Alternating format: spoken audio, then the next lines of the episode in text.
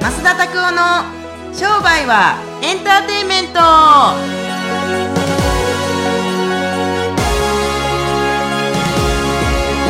こんにちは、はい、こんにちは、まゆです。第7回目スタートしたいと思います,、はいお願いしますラッキーセブンですよはい、ウルトラセブンうん、うん、まあちょっと私が言うとねどなこかなかね面白くないかもしれないんですけど頑張ってみましたははい、い、 ということでそう最近あの増田さんはすごい漫画が大好きっていうことを聞いたことがあるんですけど、うん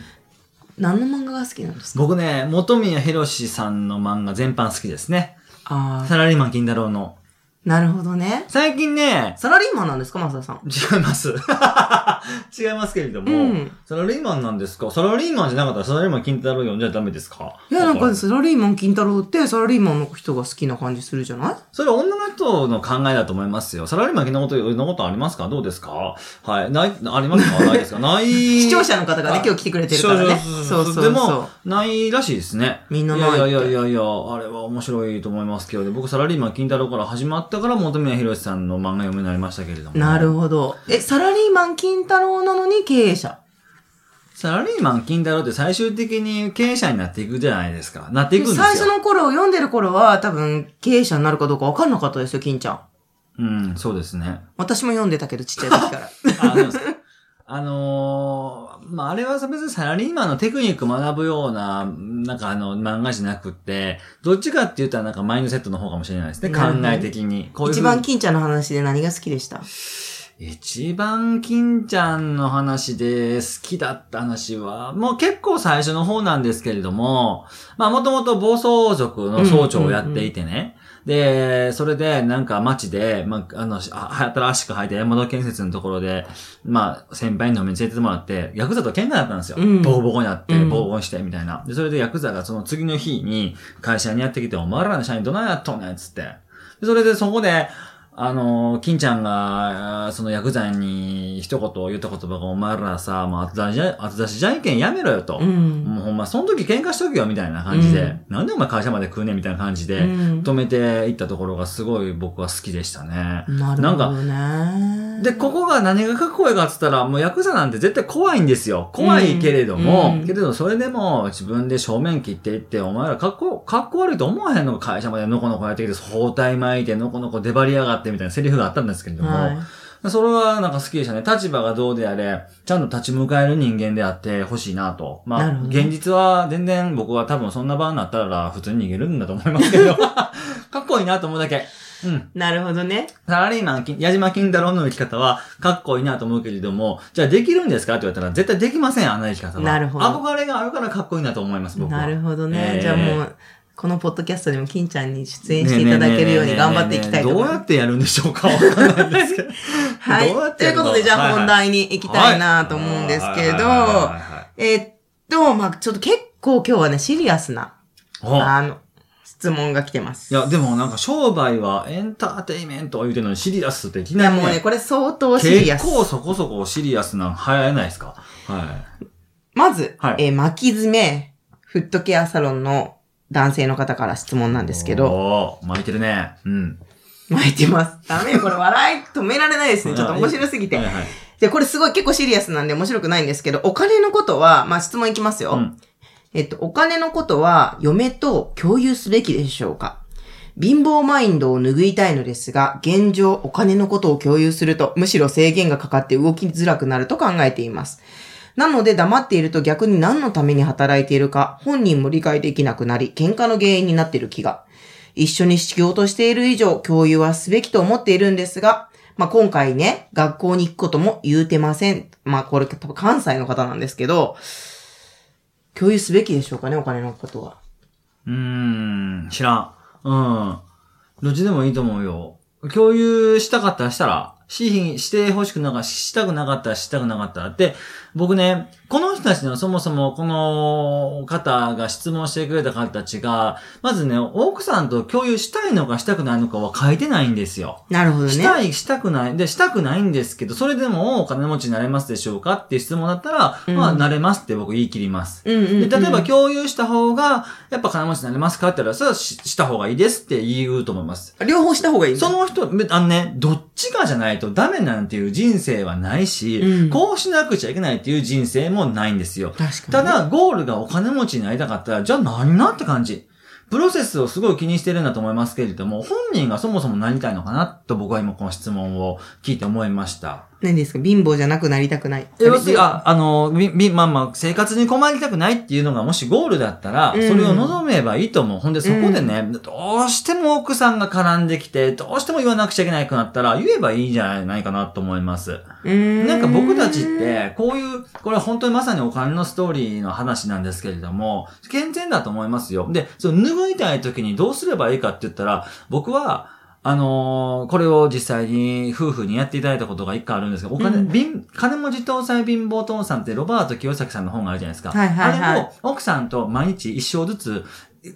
交代交代で呼んでくださいって言ったんですよ。うん。面白いじゅ従業員だとかう、んビジネスオーナーだったとか、インベスターとかあって、あの、4つのフェーズがあっはたいでしょ、はいはい。あれをお互いで、まあとりあえず、あの、今日は言いたいことがある。で、いきなりね、お金の話で、ど、どんどんこう、ディスカッションしていこうぜっつったって、話し合おうぜって言ったって、話せないわけじゃないですか。うんでも、うんうんあの、僕は、ちょっとお金持ちになりたいんだけども、何々ちゃん、もしくは何々さん一緒にこれ読んでくれへんみたいな感じで。で、それでね、僕あの、こんなん何でもなかな、あんたそんなことよりも仕事しいやって言われたら、それまで、それまでかもしれませんけれども、まずはジャストアスクで、うん一回これ一緒に読まへんって言って、うん。ね、読んでいくうちに、その、ぼ僕とお付き合いがあったそのご夫婦の人たちってお金からいっぱいこう自分たちの話をするようになって、で結局私たち本当にこれでこの仕事でいいんだろうかって考えていただいて、で結局のところはビジネスオーナーになられて、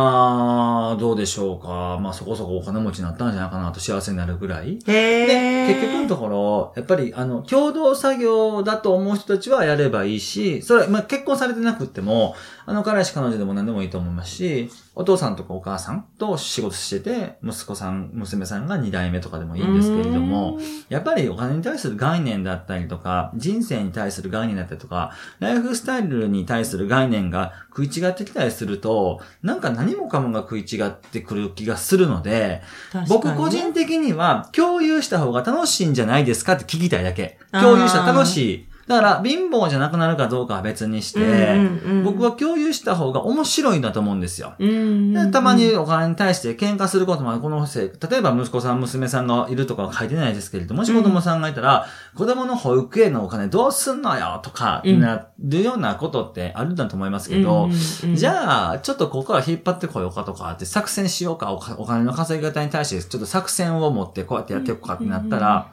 それでコミュニケーションが増えていくわけでしょう。僕はそれでいいと思うんですよ。なるほどね。素晴らしいそう。そうそうそうえ、でもなんか私のイメージでは男の人ってやっぱり女の人にお金の相談とかちょっとかっこ悪くてしづらいなっていうのがあるんじゃないのかなって思ったんですけど、質問の方とかで。うーん、あるんだとは思いますどど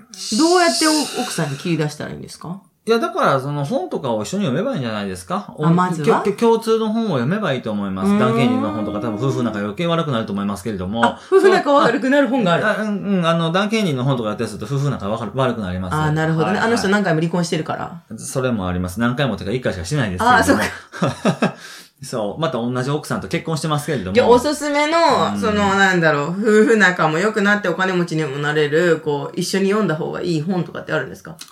まあ、私はこのポッドキャストとかいいんじゃないかなと思うんですけれこど。のポッドキャストそう、一緒に聞くとか。あーなんかで共通の、おーなんかコンテンツとか情報みたいなのをやったりするといいと思いますけど、僕はちょっと難しいですけれども、やっぱり、あの、金持ち父さん、貧乏父さんもふず普通にいいと思いますし、うん。あとは、なんでしょうね。ちなみにあん増田さんは何をしてるんですか私は何をしてるうん。そのお金のこととかは、どういうふうにいろんな人とこう共有してるんですか家族とかと。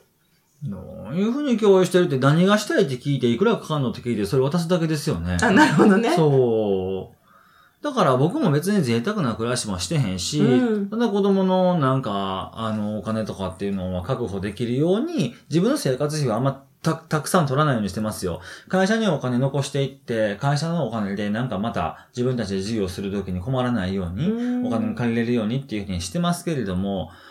でもどうでしょうね。どうしてるかっつったらお金のことぐらいは全然喋れますよね。どうするうんいくらかかるんだけど、例えば旅行行きます。どういう風にしていったらこのなんか何十万のお金捻出できるだろうなとか、どうせ行くんだったら安い方がいいし、とかって言って、言って調べられてます、調べてますけれども。なるほどうね。ん、なんか、まあまあとりあえずでも、概念としては、そもそもこの人が、このお金のことに対して共有したいかしたくないかはまず一つ目。うん二つ目は、なんか貧乏って言葉をたくさん使ってますけれども、確かにそれをちょっと金、お金儲けとか、うんお金稼ぎっていう言葉に変えていくだけでも、なんかそもそもなんか、夫婦でなんか話し合うことが億劫だ、プラスなんか僕は貧乏でしか終わるしかないんじゃないかな、みたいな感じの、感じのふエナジーがちょっと伝わってくるから。確かにね、いこきのなり質問からもそそうそううそうそうですよね。状況わかんないけど。え、えいやーっと、行くのも一つですけれども、僕は二人でなんか、一個の勉強を、このポッドキャストを聞